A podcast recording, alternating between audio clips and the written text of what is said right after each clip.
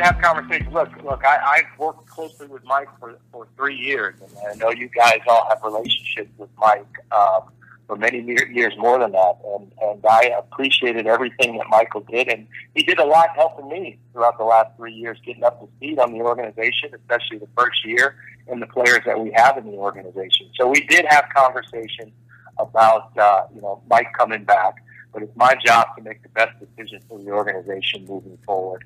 And um, you know, after we had our conversation, it, it was, you know, we came to the conclusion that we were better off um, parting ways. Hello, everyone, and welcome to the latest episode of Fish Bites, the Miami Herald's Miami Marlins podcast. I'm Jordan McPherson. He's Andre Fernandez. Andre, how are you doing, man? Hanging in there, man. Getting, you know, missing uh, the, covering the Marlins this year with the way things went, but enjoying the postseason. It's still been pretty crazy with two game sevens. I, can, I can't wait to see what the World Series has in store. Yeah, we'll touch on the World Series a little bit later, and we'll talk a little bit about that game seven between the Braves and the Dodgers. Oh my goodness, what a game that was. But first, we have some important Marlins news to discuss that drops early Sunday morning. Uh, the Marlins decided not to retain President of Baseball Operations Michael Hill He's been with the team since he's been in the front office since 2002. Was president of baseball operations for eight years. Uh, Derek Jeter, CEO, essentially said that the front office is going to be doing some restructuring.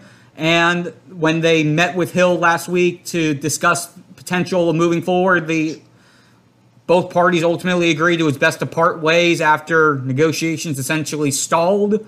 Uh, here's a little bit from Jeter himself about how everything went down and a little bit about what's ahead. Yeah, I, think you know you go around the game, whether it's the general manager or president of baseball operations. I know the titles do change, so we're going to sit down and, and and any candidate we have, whether it's someone internally, then they don't know exactly how uh, our organization is run right now, and if there's someone that's coming externally, then we'll sit down, and we'll explain to them how how we operate, and, and the way that we operate this organization is a very collaborative group. I mean, you start talking about Gary and player development and scouting, and Dan, and, and go to, to pro scouting with Hadi Raad, go to uh, amateur scouting with DJ Svihlik. You have Adrian Lorenzo, you have Billy Massey, you have Joe Carroll, you have Stan Meek. I mean, we have a lot of people that are involved in the decision making process because I always like to have as many uh, opinions possible before making a decision. So the way our organization is run, of course, it's going to take a little bit of time to explain that to anyone that may be coming in externally. But, uh, you know, we'll take our time and make sure that we, we make the right decision here with who, who we decide to lead uh, baseball operations. Okay, so obviously, at least in my end, this the news at first came as a bit of a surprise considering everything the Marlins went through this year. I mean, baseball operations staff they had to replace 18 players on the fly after the COVID outbreak. They made 170 some odd roster moves, all the debuts that we've discussed ad nauseum, and still made the playoffs. To me, at the very least, I thought that would at least get Hill at least one more year. See how everything would play out in 2021 over the course of a full 162 game season, and then a full decision I thought would have been made after next season. Dre, what was your thoughts on everything when the news came down? Yeah, I mean, I think the timing of it is what, in a way, I guess, does it look you know, like it would have been, it would have gone the other way. That maybe Mike would have had a little bit more time to continue to work in the process and everything.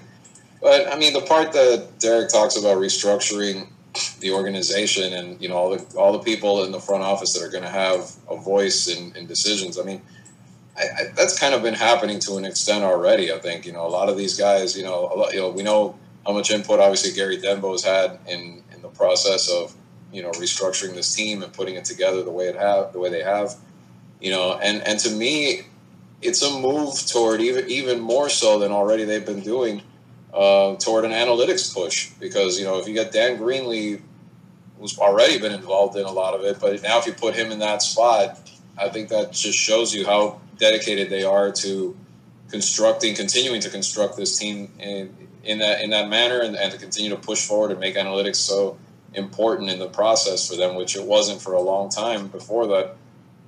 So I mean, you, you hate to see Mike go because I mean it's an end of an era over there after 18 years, and you know even just from the, a personal standpoint, the guy's he's a great guy, great person to have, a, a, a very savvy mind, a baseball mind that any organization would you know, be glad to have, and hopefully he lands on his feet somewhere else. But it, the timing of it, I guess, is what surprised me. Maybe not necessarily the move itself, because of the fact that I think they've been moving toward kind of a, a command structure like this, and I think that it, this is just where we're going to see it even more evident now going forward, and, and, and the analytics push especially. And definitely, you touched on Greenlee. He was the director of player personnel. He was essentially that middleman between the revamped analytics department that really started to come into its own when the new ownership group took over and the rest of the front office for when they made start making decisions. He helped him and the analytics department played that big role in that COVID outbreak restructuring of the roster with a lot of the stuff they did behind the scenes. And he's now promoted to assistant GM with Brian Chattin.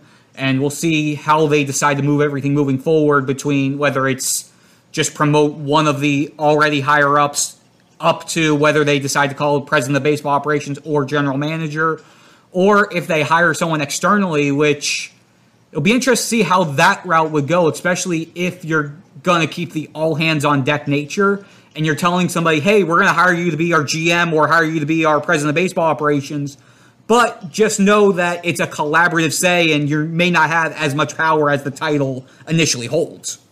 Well, and that's where I wonder if whoever you do bring in, because it's more of a comp- not complimentary, maybe not, that's not the right collaborative, way to say it, but like a, a collaborative role, maybe you don't have to pay them as much. That's fair you point. I mean, you don't, have to, you don't you don't have to bring in that big name GM that's going to come in and I'm going to put my stamp on the team, like you see that a lot in sports. But you know, you look at the structure here. I mean, not just Gary Denbo, but Hadi Raad's had a big part in all this. Adrian Lorenzo has come a long way mm-hmm. in the mm-hmm. organization in terms of scouting. And then DJ Svihlik, the guy that, you know, really the last two drafts, you've seen a lot of the talent they've been able to acquire. He's been at the heart of that as well. So, yeah, I mean, it's a little bit different than, than, than you'd normally see when everybody is expecting that, like I said, that big name GM to come in and really, you know, put their stamp on the team. I don't see that happening. It's it's kind of just going to be like another part, and maybe a guy who will be that voice to represent what the organization, you know, the decisions the organizations make and why they believe in them and, and all that kind of stuff. Get ready for the greatest roast of all time the Roast of Tom Brady a Netflix live event happening May 5th. Hosted by Kevin Hart, the seven time world champion gets his cleats held to the fire by famous friends and frenemies on an unforgettable night where everything is fair game. Tune in on May 5th at 5 p.m. Pacific time for the Roast of Tom Brady, live only on Netflix. You ready? Showtime. On May 3rd, summer starts with The Fall Guy. Let's do it later. Let's drink a spicy margarita. Make some bad decisions. Yes. Audiences are falling in love with the most entertaining film of the year. Fall Guy. Fall Guy. Fall Guy. That's what the poster said. See Ryan Gosling and Emily Blunt in the movie critics say exists to make you happy. Trying to make it out? Nope. Because I don't either. It's not what I'm into right now. What are you into? Talking. Yeah. the Fall Guy. Only in theaters May 3rd. Rated PG-13. Yeah, and now the transition into decisions the organization going to have to make. World Series is coming, and right after that, we have the offseason. Five days yeah. after World Series ends, they have two options. Two they have options. Two options that are going to have to be made. One seemed like a given from the moment they acquired him in Starling Marte, because of everything they traded to get him at the deadline. It just made sense that they wouldn't have picked him up for a one month option or a one month rental, I should say. So, and Derek Jeter on Sunday more or less confirmed that their plan is to pick up his $12.5 million option. But then you have the other guy, good old Brandon Kintzler, Quote machine to end the year, great, clo- more or less held his own as closer throughout the year. He has a $4 million option or a $250,000 buyout. Dre, yeah.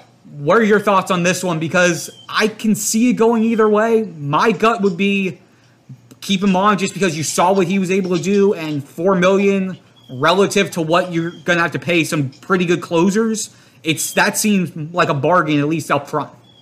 Well, look at I, I took a look when we said we were gonna when you told me we were gonna talk about this. I took a look at some of the closer free agents to be, and look at the money that they made this year. You know, you look at Alex Colomé, ten point five mil, Blake Treinen, ten million. Shane Greene, 6.5 million. Even Liam Hendriks, that kind of surprised people, 5.3 million all more expensive than what it would be to keep Brandon Kintzler, a guy that's already in house, a guy that has been part of the mix already and did a and did a good job, like you said. That's where I could see them picking up the tab and saying, "Hey, let's stay here.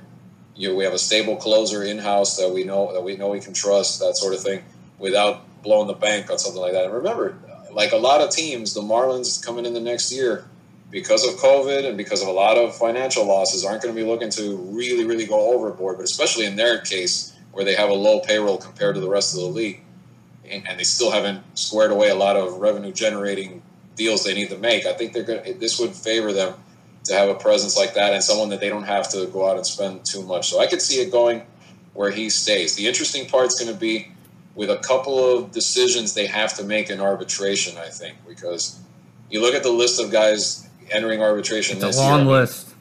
Long list, and especially the expensive ones, the more expensive ones, I should say.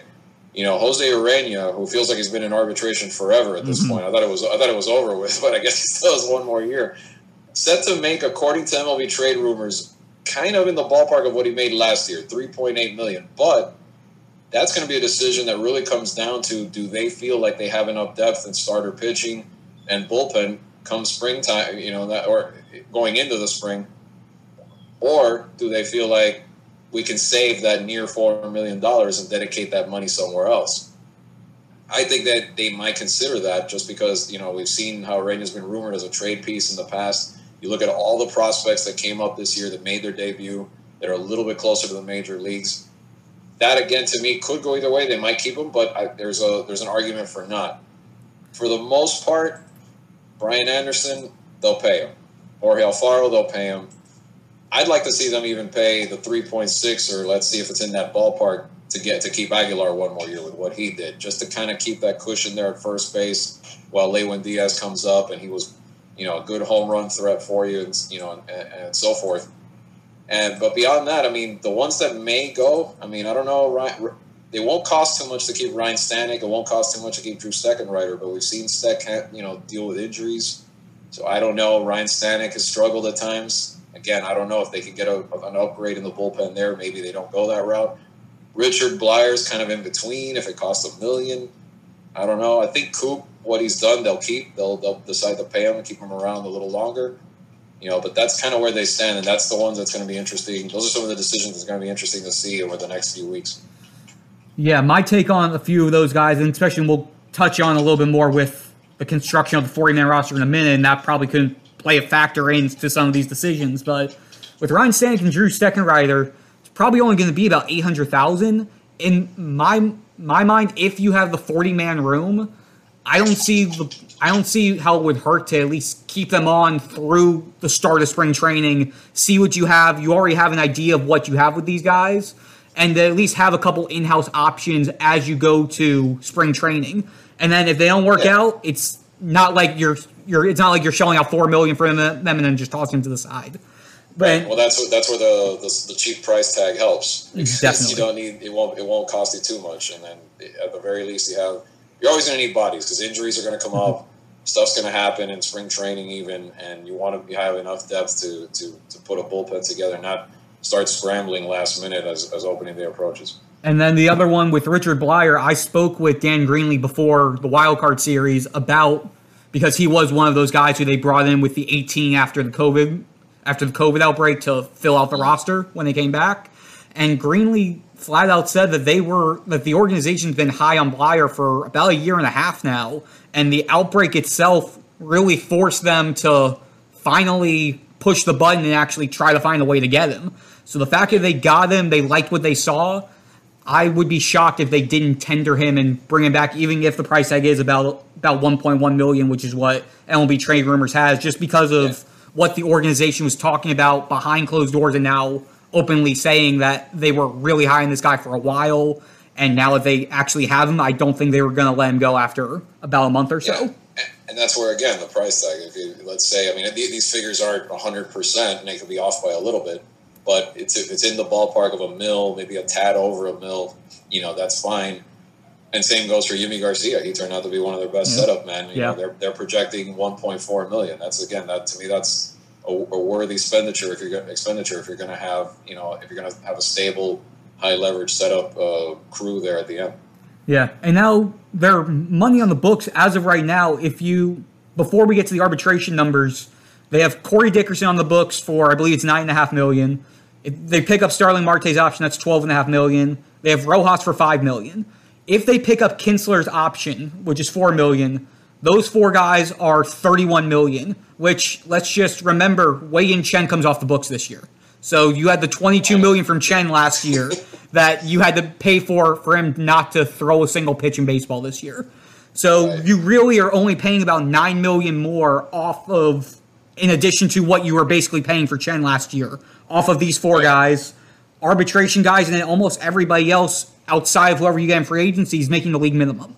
So in Yeah. terms of your overall salary, their roster, their salary for the roster, they're looking in pretty good shape on that side of it. Well, that's where you would hope that maybe if they can, they can add another couple pieces if they if they're able to. You know, in terms of like their financial shape that they're in right now, coming off the pandemic and everything. If they, you know, they're probably not going to have like a oodles of money to go spending on a major free agent. You know what I mean? But look at the the moves like like Corey Dickerson, the one that you mentioned right now. That was a good. That was a great add in the offseason. Or Aguilar, same thing. There's another Dickerson. There's another Aguilar. There's another piece in there for that lineup that they could probably get at a reasonable price. That flexibility there of the 31 million is definitely going to help. So I think that you know you're, you're looking at a roster that let's let, let's let's take a step back and look at it and maybe project it over 162. This team could be at the very least maybe at or near let's say a 500 type team coming off what happened last year. If you add another piece here, piece there, guys develop, you improve upon that, and you're getting closer. You know, maybe even if it's not a playoff team again next season, but I think they're you you've progressed already. Like we've said a bunch of times before, you've progressed from the abyss that they were at at 57 wins last year, and now you're starting to get closer and closer to where you want to get to. Definitely. And now the look at the 40 man roster overall, which is actually at 52 players when you factor in everyone who ended the year on the 60 day IL. Of that group, you have eight, at least from my count, that are either slated going to free agency or, in Francisco Cervelli's case, retiring. You have Cervelli, Right. who's going to come off of it, Matt Joyce, who's going to come off of it, Logan Forsythe, Sean Rodriguez, Mike Marin, who pitched, I believe, all of three games after coming into the group before getting hurt. I believe I'm 90% sure Josh A. Smith is off the books as well, and then Nick Vincent and Brad Boxberger. Those are eight who come off, which gets you the 44. And then you have to remember that Jerar Encarnacion is going to have to get added onto the roster, or else he'll be eligible for the Rule 5 draft. So that still leaves you, as of right now, with five guys over the limit. So to, it's going to be interesting to see because they have a lot of their prospects who they had to add to the 40 man roster in order to get them, in order for them to make their debuts when they had all the roster crunching. So they're at a really interesting spot here with how they're going to figure it out, how to shed a few spots, whether it's through trades or pray that one of your lower end guys you can take him off and hope he clears your waivers. They're going to have some interesting decisions to make over the next month. Yeah, and I mean, when you look at that list, I mean, the guys that jump out at me are Matt Joyce, Boxberger, of course, and and to an extent, I think Nick Vincent as well is pretty good, obviously in the relief uh, crew there. But I mean, if they're roster casualties in terms of space, I mean, you almost understand that you try to get. I think the one that would hurt the most would probably be Boxberger Yeah. because of the way that he was in that that role, the high leverage, the way him and Garcia, you know, and, and would set up, you know, toward Kintzler. And I think you want to kind of keep that together unless there's a way to maybe bring them back in spring the way they did this year, maybe as a non-roster and, and, and go from there, try to figure out what can happen later on once, you know, obviously things will happen. There's there'll be a little bit of shuffling naturally because of, you know, injuries and whatnot.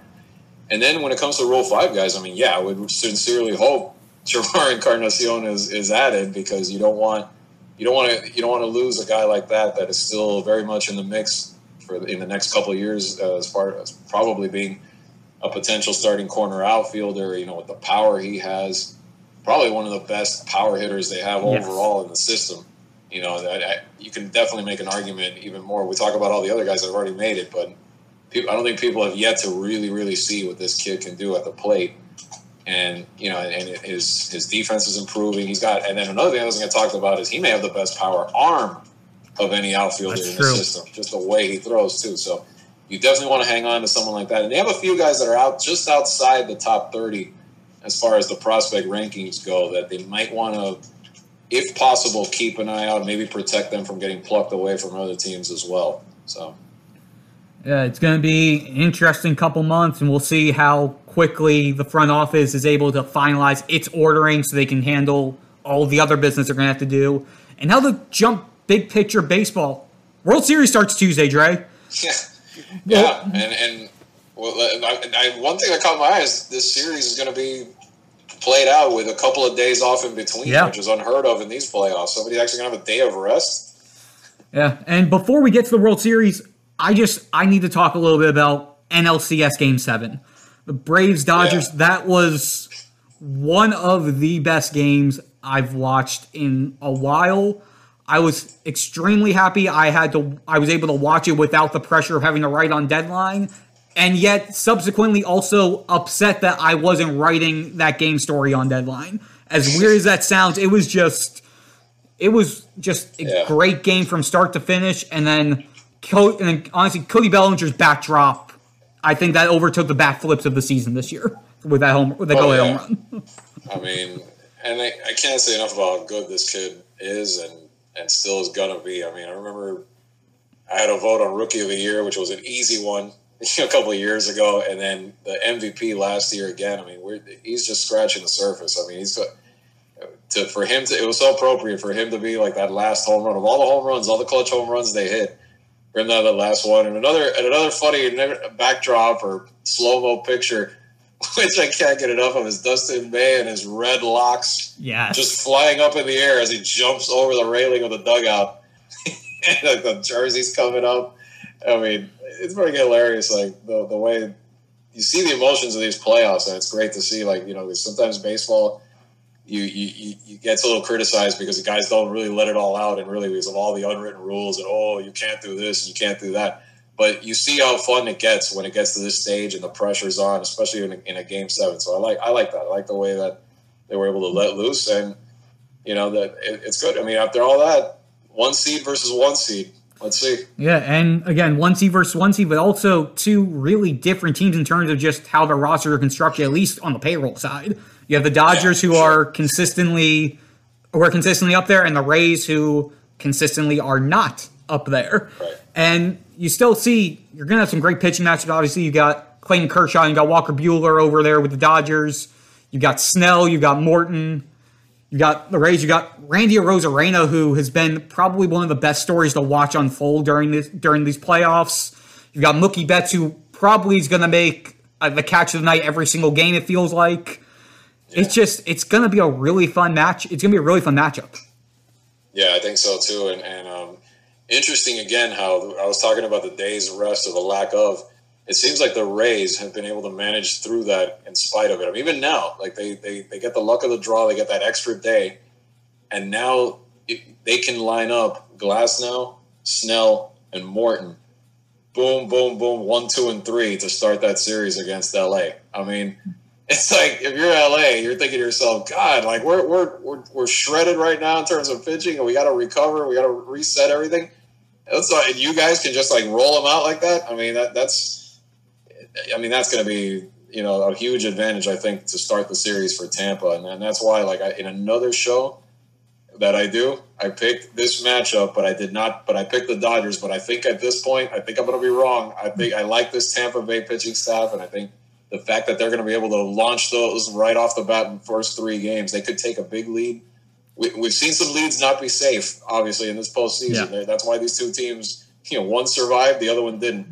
But I think it, I, I, at this point, I think I'm going to have to say that Tampa's probably the one that's going to prevail. Yeah, and to go off of that pitching, I mean, Kershaw will be in line to start game one. He should be on regular rest. Game two is going to be the interesting spot, unless they go with Buehler or Urias on short rest for game two, and then the other one will be able every everyone will be back on normal rest by game three.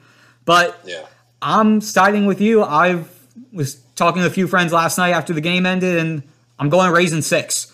I just I like I like what I've seen from Tampa this year. I like how they've grinded it out. I also want to see the World Series make it back to the state of Florida.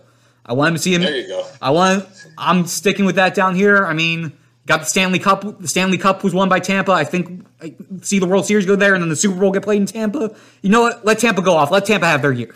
Let them have. Bucs are the Bucs are winning. You know, Brady is routing the Packers. They're making Aaron Rodgers look bad. I mean, everything's pl- clicking for Tampa right now. Yeah. So either way, it's going to be fun. Starts Tuesday night. Let's hope it goes. Let's hope we get another seven game series to keep up with what we saw from the ALCS and the NLCS. And we'll hopefully be back talking a little bit more later on this offseason. And that's going to be it for this episode of Fish Bites. I'm Jordan McPherson. He's Andre Fernandez. Dre, it's always great doing this. Let's do this again sometime. We'll see you soon. All right. Thanks, everyone.